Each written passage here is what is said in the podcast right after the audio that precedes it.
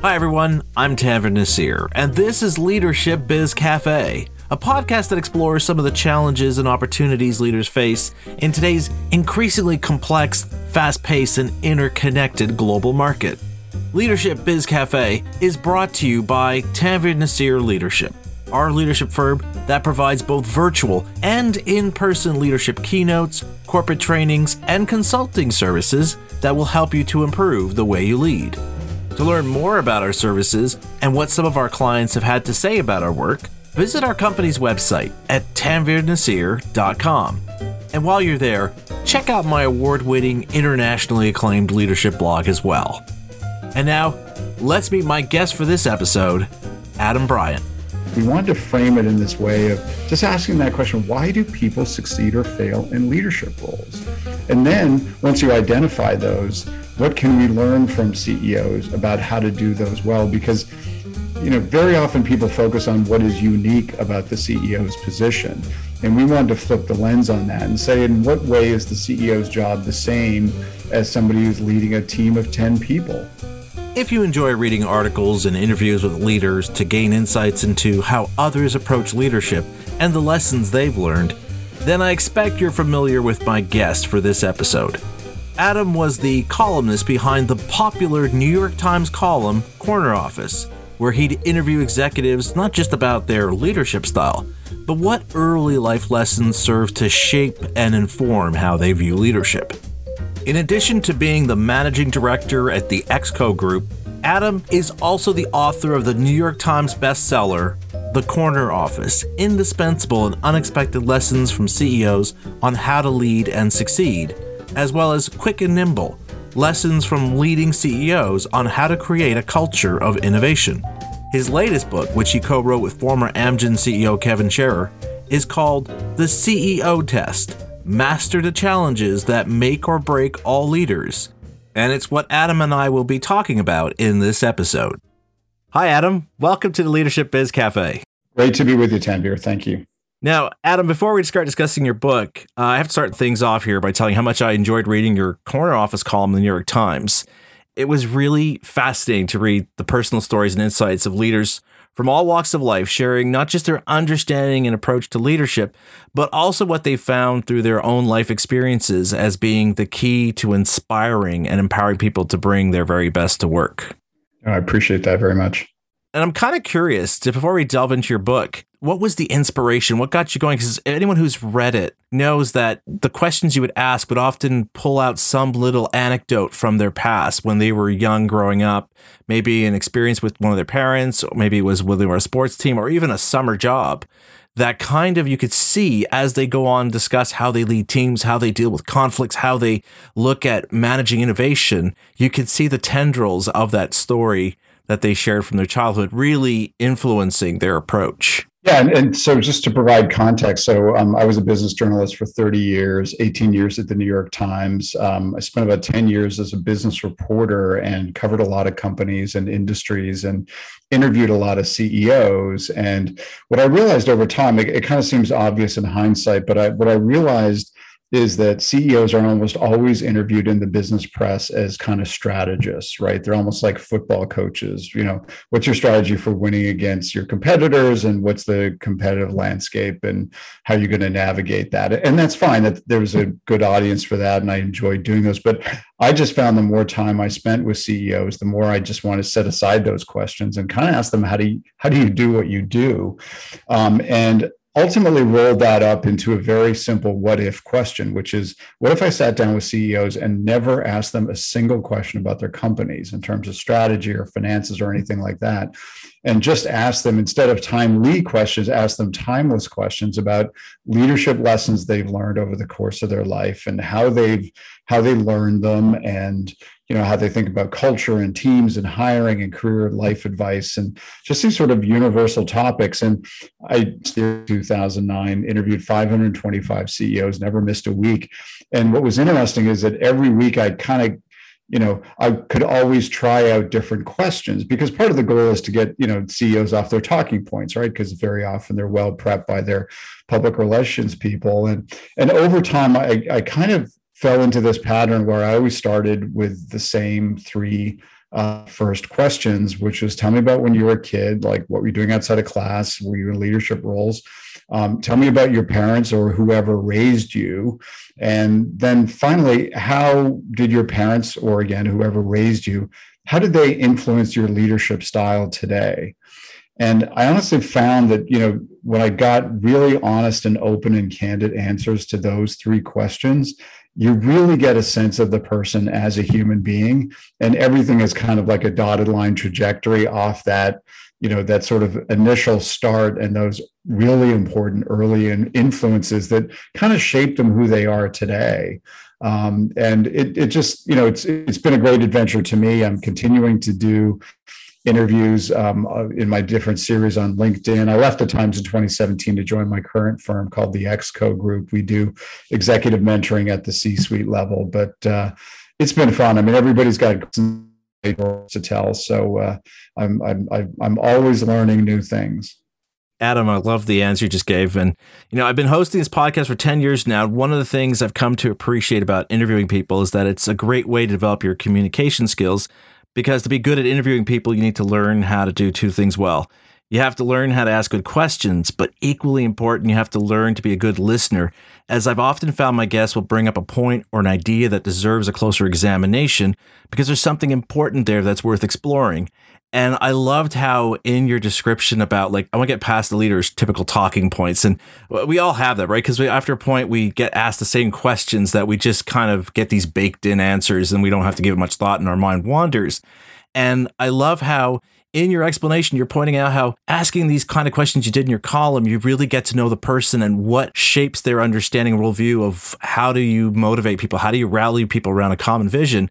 And I think that's an important lesson for leaders in general to know that, you know, if you really want to get people inspired, motivated, you have to know what matters to them and connecting it to them. And you just shared a perfect encapsulation of how to do that by just being interested in others and their stories, what led them to where they are today, and what's the journey they're hoping to go on. So I'm really glad you shared that thing. And as I said, I really enjoyed that column that you had in the New York Times.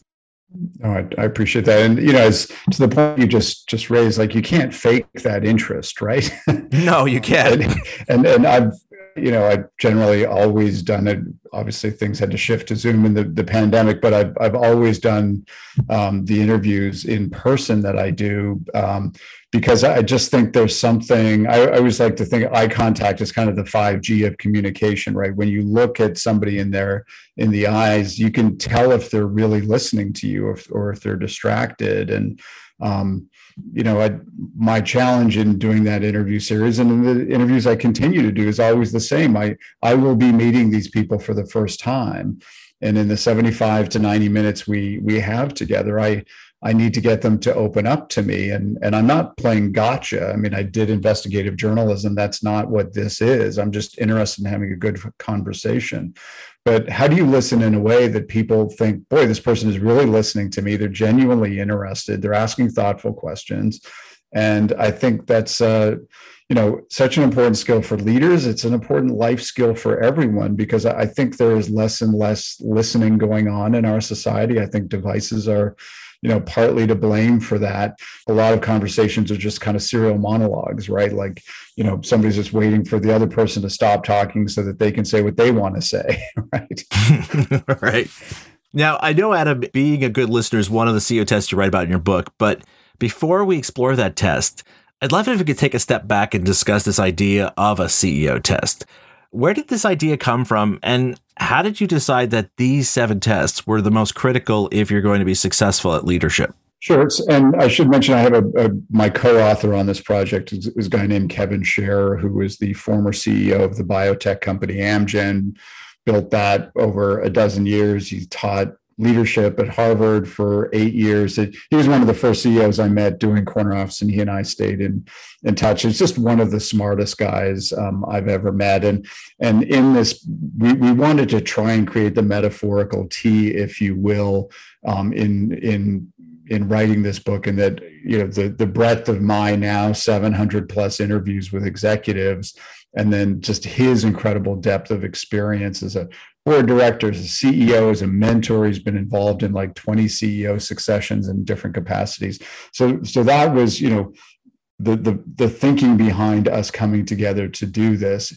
And in terms of the the thousands of leadership books out there. Why does the world need another leadership book? And and we really want to sort of crystallize the, the point of the book in the subtitle, which is master the challenges that make or break all leaders.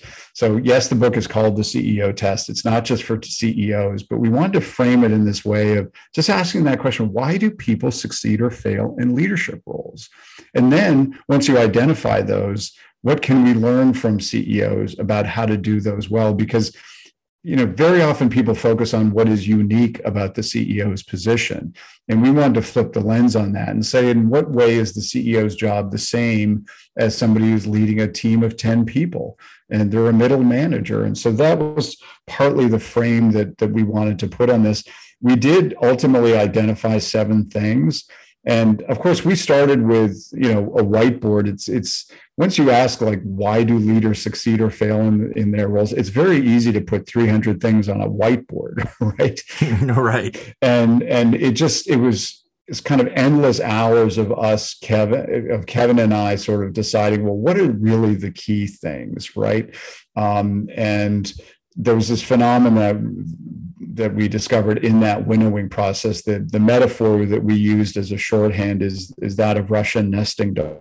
There are ideas that can sort of nest inside other ideas.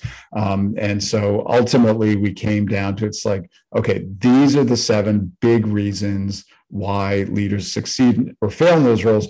And we also we, we didn't want to just identify them, but we wanted to also provide a pretty practical playbook on on how to master those challenges. It's it's an, it's one thing to say, you know, this is really hard. It's another thing to say, and here's how to do it well. And we did we tried to deliver on that. So that was the thinking behind the book.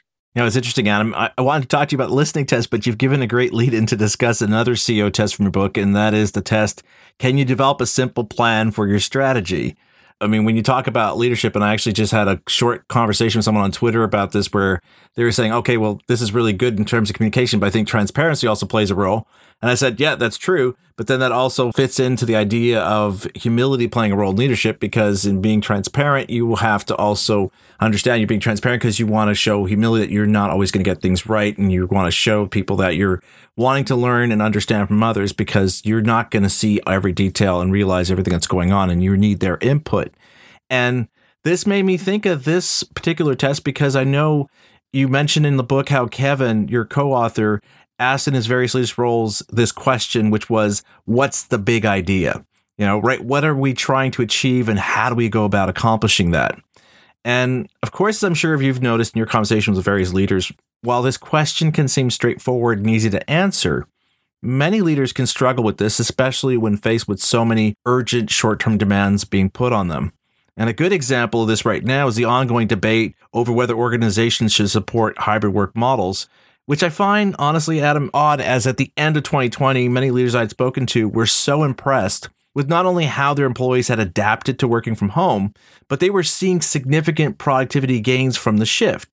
And yet now these same leaders who are happy to have employees work from home are now eager to bring them all back, even though if you consider that question, what are we trying to achieve? Doing so seems to go counter to that answer. So I'm wondering, Adam, how do leaders go about creating a simple plan that would help them maintain their focus on what's the big idea and not on these other issues that are often counterproductively taking up more of their cognitive bandwidth? It, it, it's a great question. You point up what I think is a huge challenge in business because I do think this world to make things more more complicated than they need to be right and and I, and I do think that of, of all the leadership arts, I think this this ability to simplify complexity is is such an important skill.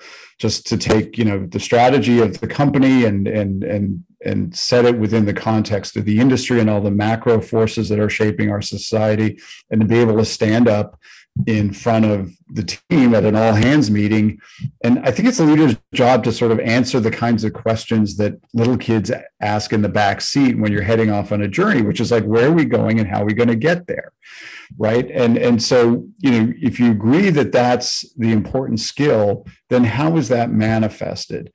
Now, to me, the most important manifestation of simplifying complexity is, is companies' articulation of their strategy.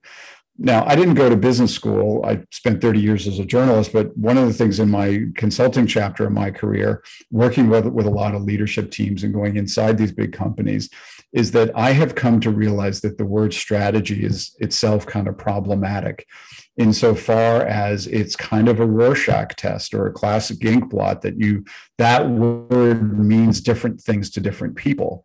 And what I often find is, you know, if you ask your strategy, that there's this dynamic at play, and I, and I use the metaphor of different altitudes. So you say, what is your strategy? And some people go to this very high altitude um, to describe their strategy, which is very often just kind of like a, a, a, general description of what the company does, right? It's all, you know, it's almost like tautological, like, you know, to pursue high investment returns and build a best place to work. It's like that's our strategy. Well, that's what any company does, right? That's not a strategy strategy per se. At the other extreme, you ask people what their strategy is, and they will hand you a list of 12 priorities for the next quarter right? And that's not the strategy either, right? Those are just sort of tactical short term initiatives. And so it's that kind of middle altitude that I find companies often struggle with. And for lack of a better term, we just call it like, what's your simple plan? And through all my interviews, through all the reporting I've done, um, I, I I had a, a, second interview recently with somebody I interviewed years ago for Corner Office, a guy named Dinesh Paliwal, who uh, ran Harman International. And he shared with me the template he uses for dis- discussing strategy with his board. And as soon as he said it, I said, That's brilliant. That's it. And it's a very simple one pager. It's got four parts to it. And the first part is just a concrete summary achieve, not the sort of general direction of what the company does, but this specific question of like, what are you trying to achieve over time period X? It might be two to three years, five years if you're a bigger company, 12 months if you're a smaller company. The second part is like, okay, that's what you're trying to achieve. What are the say three big levers you have to pull to achieve that thing. The next part is what are the three big challenges you have to overcome to achieve those goals? And then finally, what is the scoreboard by which you are going to measure progress?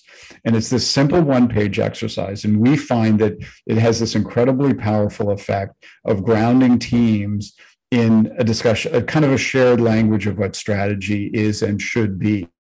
Because again, I just find everybody has kind of their own definition and everybody has kind of the strategy house, but very often they fall into this problem that I've noticed where they focus on priorities, not outcomes.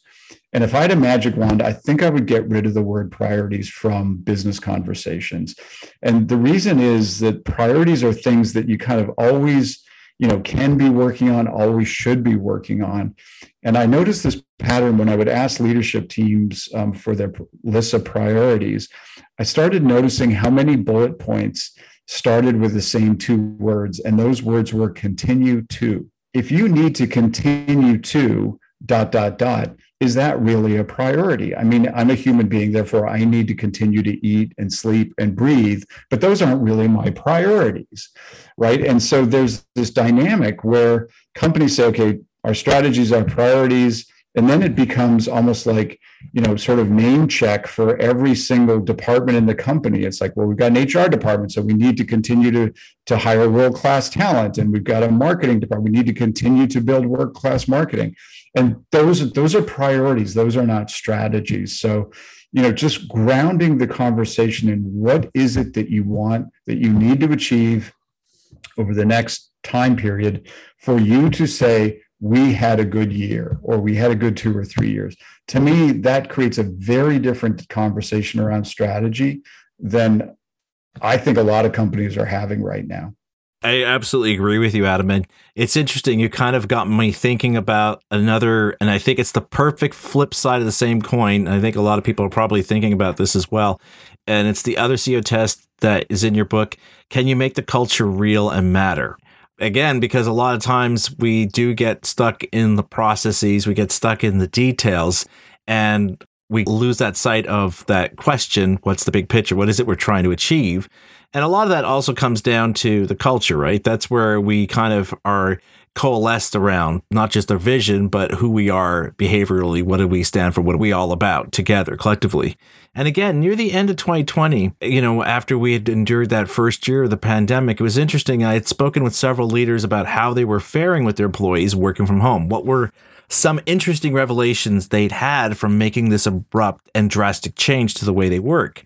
And one of the interesting things to come out of those conversations was how two leaders from two completely different industries told me that when the pandemic hit and they had to send their employees home, they were genuinely concerned about their company's culture because their employees were no longer working under one roof. In fact, one of these VPs admitted that he was a vocal detractor about keeping employees at home for too long because he felt that this would erode their company's culture.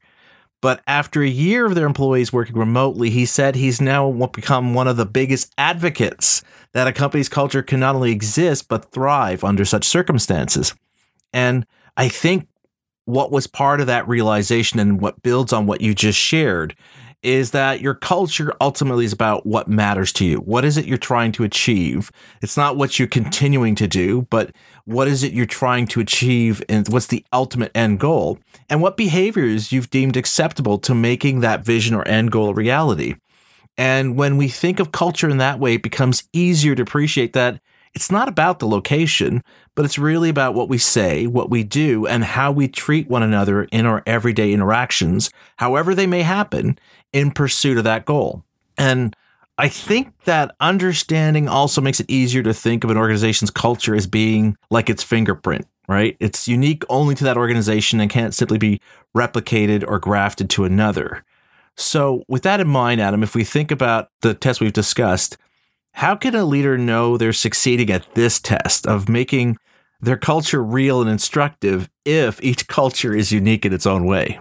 And, and I, it's interesting the the point you were making about pandemic. Just touch on that for a second. I, it, I think it has been such a cultural stress test for companies. And those those examples you mentioned, I'm betting they had a pretty strong culture beforehand because um, you know there is that sort of stress test. You know, every, between the pandemic, the social justice crisis, everything that that companies are going to get through that crisis if they had a strong culture didn't strong culture begin with and everybody's working at home um, it probably just exacerbated the, the challenge there.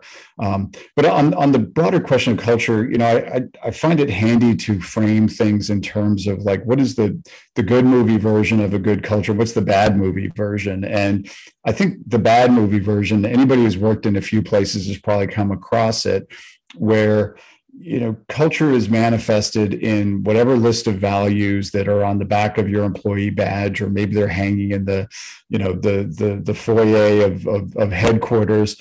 Um, and those values were you know drawn up during an executive offsite or something and hardly anybody knows what they are right?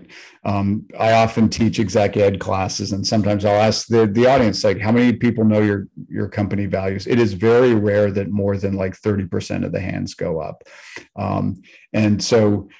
In, in that context where it, the values are simply not lived in some way it's actually a dangerous exercise because if you have people who are being promoted and they are they're manifesting behaviors that directly contradict the values, then that just makes everybody cynical. And cynicism becomes like this cancer that can go through the organization pretty quickly. So, you know, unfortunately, like that is uh, the way companies operate. The, the good version is that the values are, you know, a lot of thought goes into it.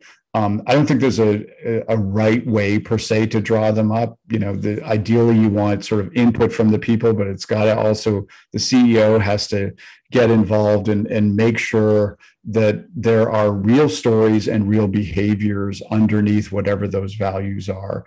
Um, I tend to have a bias towards values that call out some specific behavior rather than a broad amorphous word like excellence and integrity because you know you can't operate with excellence at every moment that you are at work right? Um, but uh, and we go deep on this case study in the book. Um, the company called Twilio, they're a cloud communications company in Silicon Valley, um, and they have this list of values that I think is a model in many ways, and just how concrete and specific they are, and in many ways emerged organically from the culture. Because I think the best values sort of feel like they capture the unique DNA of the company and and I will say on Twilio's list is one of my all-time favorite values, and there's a great story behind it. So many years ago, there was this internet meme that that sort of went viral um, on uh, on how to draw an owl. It's like a two the first panel just draw three overlapping circles. So three overlapping circles. And the next panel is a fully rendered owl and underneath it says draw the rest of the owl and there's a curse word in there that begins with the letter f but you get the point. point and the whole point of the meme is like just figure it out right you want to know how to draw it out just figure it out and this this meme went kind of viral internally at the company and they adopted as one of their values and an owl became like the company mascot. And it just becomes this almost like this internal hashtag this shorthand for just figure it out right? Because we are in this era now where you know the, there are very few jobs now where somebody sort of says here's the playbook on how to do this job. Just follow the playbook. Most jobs today are you got to write the darn playbook right and and just sort of having that mindset of like just figured out captured in that kind of catchphrase that is unique to the company I think that's the kind of stuff that makes the concrete, sorry, the culture feel very real. Then beyond that, it's just once you identify the values, it's it's really just the degree to which they are reinforced at all the different touch points. You know, are they are they involved in in, in referenced in the hiring process, the onboarding, behind the values, the specific behaviors that are expected, are people promoted based on them? Are they people fired based on not following them? Do you hand out quarterly and annual awards? All of these things add up to people feeling like, okay, this is real, as opposed to just words on the back of my employee badge. I completely concur with you, and I'm loving this journey we've been taking as we discuss the various tests you write about in your book, Adam. But before I ask you about the next one you've now brought to mind, I'd like to share this message from our show sponsor. If you're looking to build a profitable side hustle that also impacts people, then you need to look at becoming a certified leadership coach with Giant. If you don't already know, Giant has been in the leadership space for over 13 years. They used to own and operate the John Maxwell brands. They ran the LeaderCast conferences where Jim Collins, Henry Cloud, Malcolm Gladwell, and Simon Sinek were regular speakers, and a lot more. They have over 500 coaches working in over 127 countries, and their coaches are being hired by companies like Pfizer, Chick fil A, Delta, and more. And yes, you can do this too. Giant literally gives you everything you need to start your own leadership coaching business from scratch. You get hands on training from top level coaches to learn the exact methodology and tools that six figure coaches are using, an all in one online platform to run your entire coaching business, even if you want to work 100% remotely. And you'll get to join a thriving community of coaches from around the world. To get started, Giant is hosting a coaching business workshop to help you learn the ins and outs of how to build a successful coaching business, even if you're just starting out. This workshop is 100% free, and you can reserve your spot by going to giant.tv slash Tanveer. If you're ready to impact people and get paid to do it, go to giant.tv slash Tanveer. So, Adam, in discussing the CEO test about making the culture real, you talked about alignment between the values you use to define your organization's culture and the behaviors you encourage and support within the workplace. And this notion of alignment brings to mind another CEO test from your book, the one called Can You Build Teams That Are True Teams? Lately, there's been a growing focus on teamwork and, in particular, on how leaders can foster greater collaboration within their organization. And I think much like innovation, we're starting to lose sight of what it means to be truly collaborative. And in this chapter of your book, you share four simple but really powerful questions leaders should be asking about the teams they lead and the people on them. I was wondering, Adam, if you could share these questions and why are they important for leaders to reflect on in terms of the teams they build? Sure, and, and just a, a, point of context. I mean, we we do a ton of work with leadership teams, and and often we will start sessions with them saying like, "What do you want from each other?" And we almost always hear the same answer, which is we want to have each other's back. Right? There's a sense of like, you know, we want to trust each other. That's kind of a, a universal thing, and yet most teams are kind of teams in name only right? Right. As much as people say they want to have each other's back, there is this dynamic. I mean, I've I've always joked that there's a there's a reason why HBO ran Game of Thrones on Sunday night, which was to get people ready for work the next day, right? Um, because I, I I think a lot of teams operate with kind of a Game of Thrones mindset, which is like this is a zero sum game where competing for resources and attention from the boss and for for me to win you have to lose right and that's kind of the approach and it's also just sort of human nature. It's kind of understandable, right? Like in the absence of sort of clear articulation of what the behaviors are going to be, people are just going to start fighting for, you know, resources and attention, you know, to advance their particular ambitions. So it's completely understandable. But because of that, it is the leader's job to create this kind of over to those any sort of Game of Thrones impulses that might happen on their own. So there's lots of different frameworks out there for thinking about teams, but Kevin and I just tried to keep reducing it to first principles, which is like, what are the four key questions that have to be answered? And the first one is, why are we a team?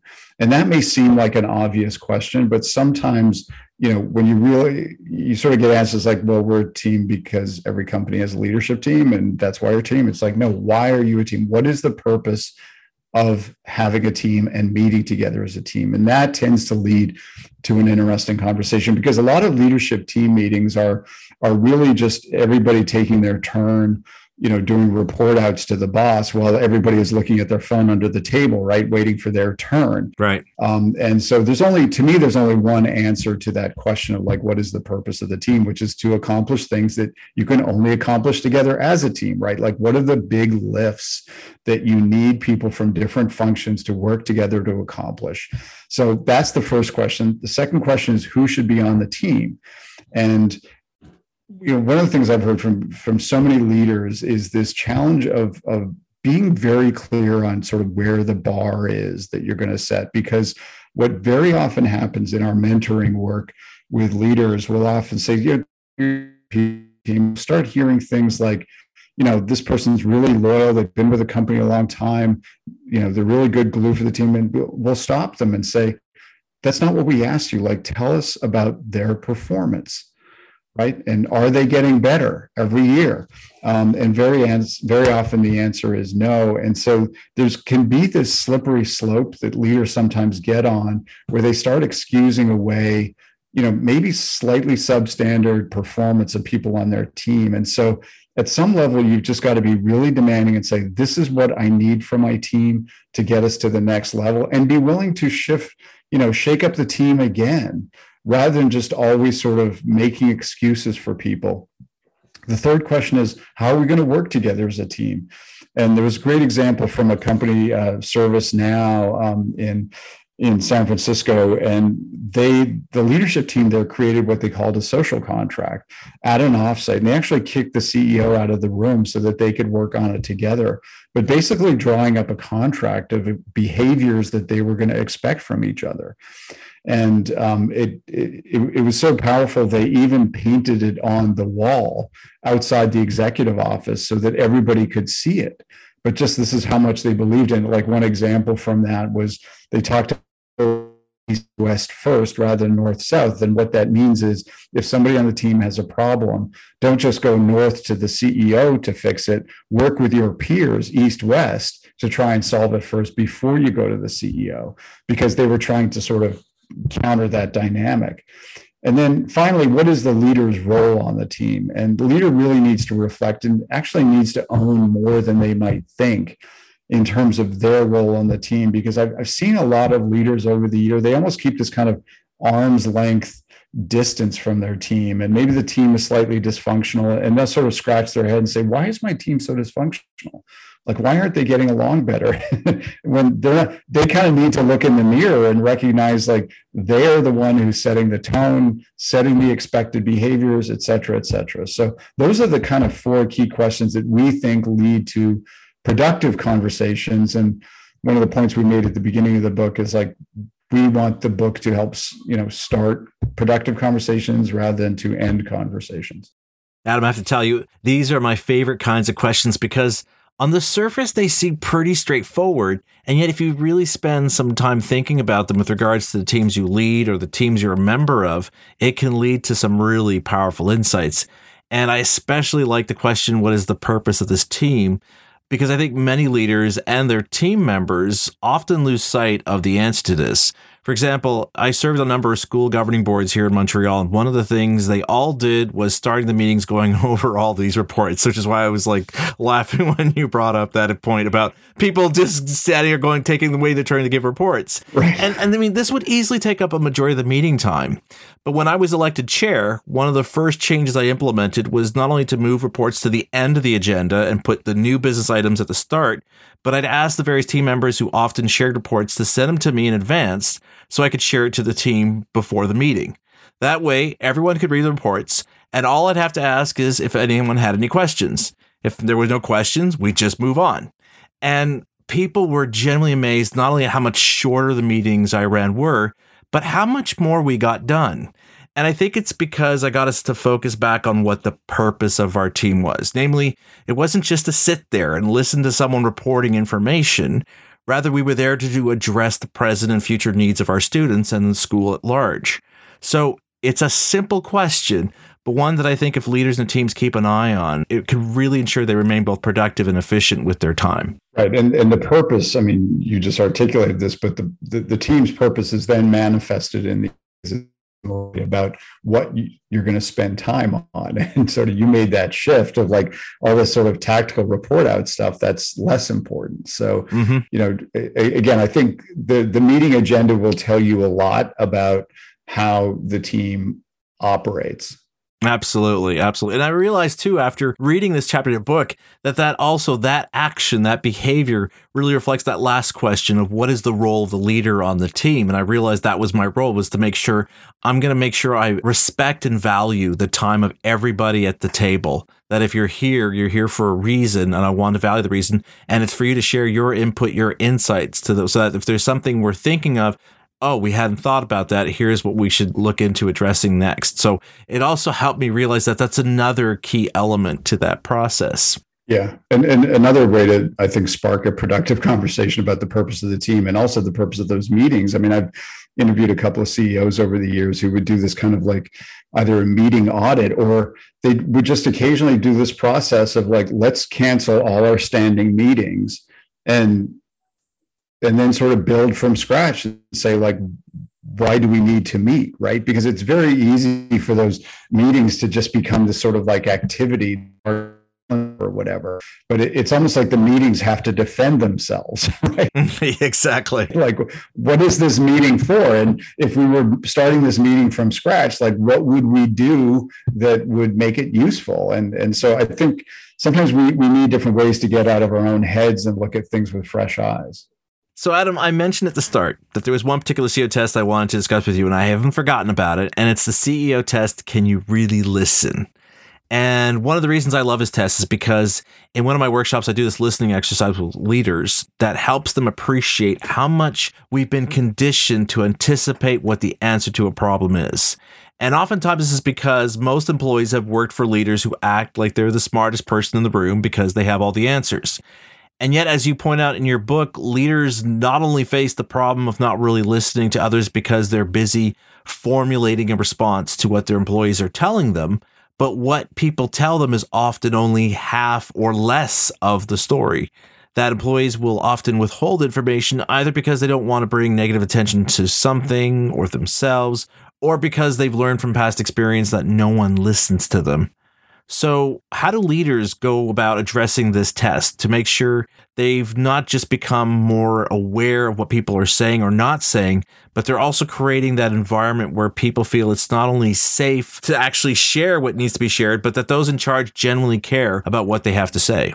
Yeah, and I, I always think of it as a two-step process. And, and the first one is is just a being aware of the phenomenon of being trapped in a bubble. And you know the the higher you go in an organization the more you have to recognize the degree to which information that's coming to you is compromised in in some way shape or form because nobody wants to bring the boss bad news. So everything is you know two thumbs up everything's going great boss.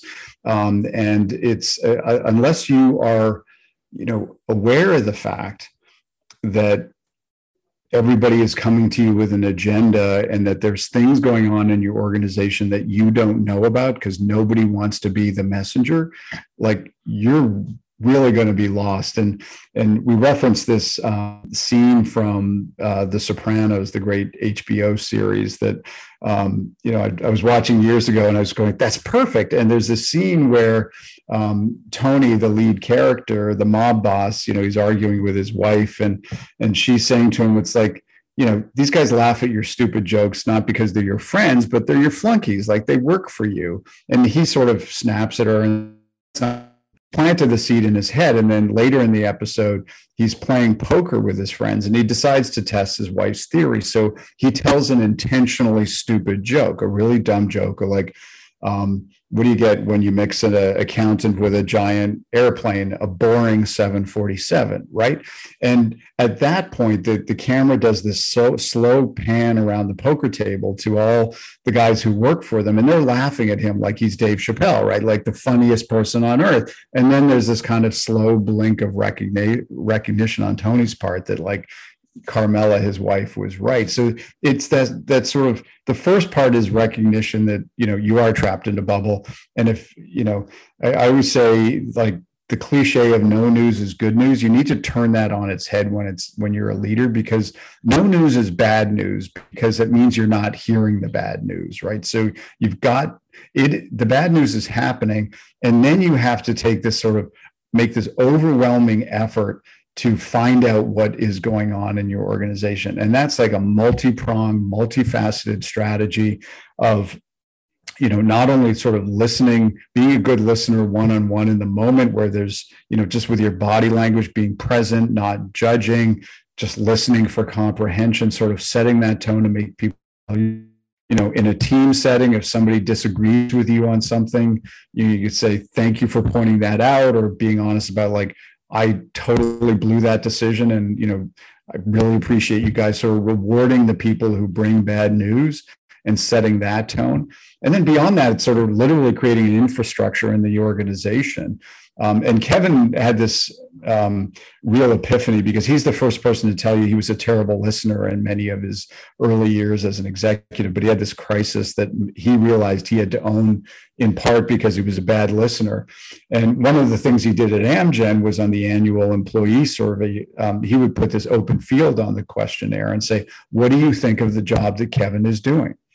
And you know open field for people to write in their comments. And he would read those every year. And often at night as and as he said with the often with an adult beverage you know nearby to uh, let help some of the feedback go down. But that's just an example of like you have to take deliberate intentional steps to find out what people are really thinking Absolutely. And I have to tell you, Adam, this is the one CEO test I think a large number of leaders are really failing right now. If we look at how much we have this ongoing debate about hybrid work environments, especially considering in the spring, there was a lot of discussion that, okay, this is going to be the norm and we're all trying to figure out what we're going to do.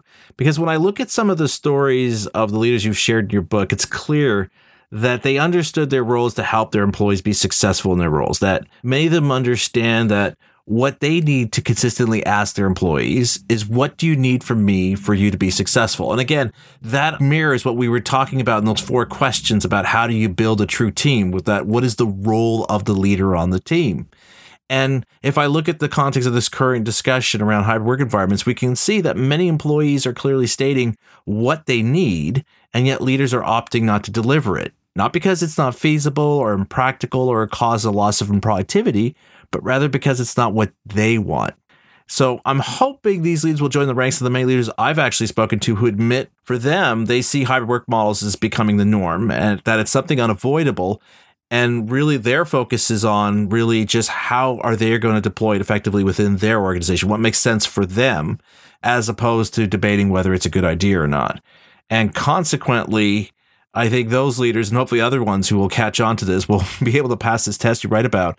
And as you mentioned, get outside of that bubble that they're in where they're not really taking into account the full picture. Yeah. And, you know, I got to say, I think leadership is getting harder by the day and, and listening is harder. How much do you listen? I mean, we're in this era now where employees often feel like they should have a voice, if not a vote, in the company's policies. And, you know, you, you don't run a democracy as a leader. On the other hand, you have to sort of acknowledge what people are saying. So the, this this whole listening skill, I just think it's it's again it's multifaceted and it's becoming more and more important.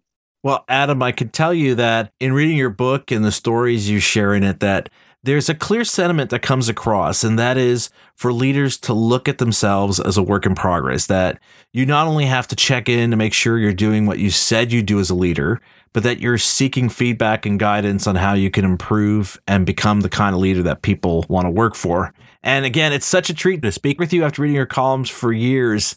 I really enjoyed hearing your insights and thoughts on how leaders can address and overcome the challenges that are part of today's landscape. And as an added bonus, it's always such a treat to also be able to speak with a fellow Montrealer here on my podcast. Uh, excellent. Well, I appreciate you know your smart questions. It's been a great conversation. You know, I mentioned to a friend recently how I've been hosting this leadership podcast for 10 years now, and he asked me if it's still fun to do. Well, considering this year alone, I've had the chance to speak with Tom Peters, Jim Kouzes, and now Adam Bryant, whose New York Times column I read for many, many years, the answer is an obvious yes. And I can't wait to see who will be the next guest on my wish list that I get the pleasure to speak with and share their insights with you here. So I hope you enjoyed my conversation with Adam today, and if you did, I'd like to encourage you to share this episode with your colleagues and friends. The easiest way to do this is to simply share a link to our podcast page at tanveernaseer.com slash LBC, where you can find links to subscribe to my podcast on all the major platforms, as well as links to the show notes for each episode. And please don't forget to subscribe, rate, and review my leadership podcast on your preferred podcast platform to help support our podcast and encourage others to check us out. Now, if you've been enjoying the insights I've been sharing here on my podcast and would be interested in having me share them with your team and organization, either through a leadership workshop or in a keynote at an upcoming event, I'd like to invite you to fill out the contact form on our website at tanveernaseer.com so we can start that discussion. You can also check out the speaking page and workshop page on our company website to learn more about my speaking services and the kinds of topics I cover. And with that, I'm Tanveer Naseer, and you've been listening to Leadership Biz Cafe.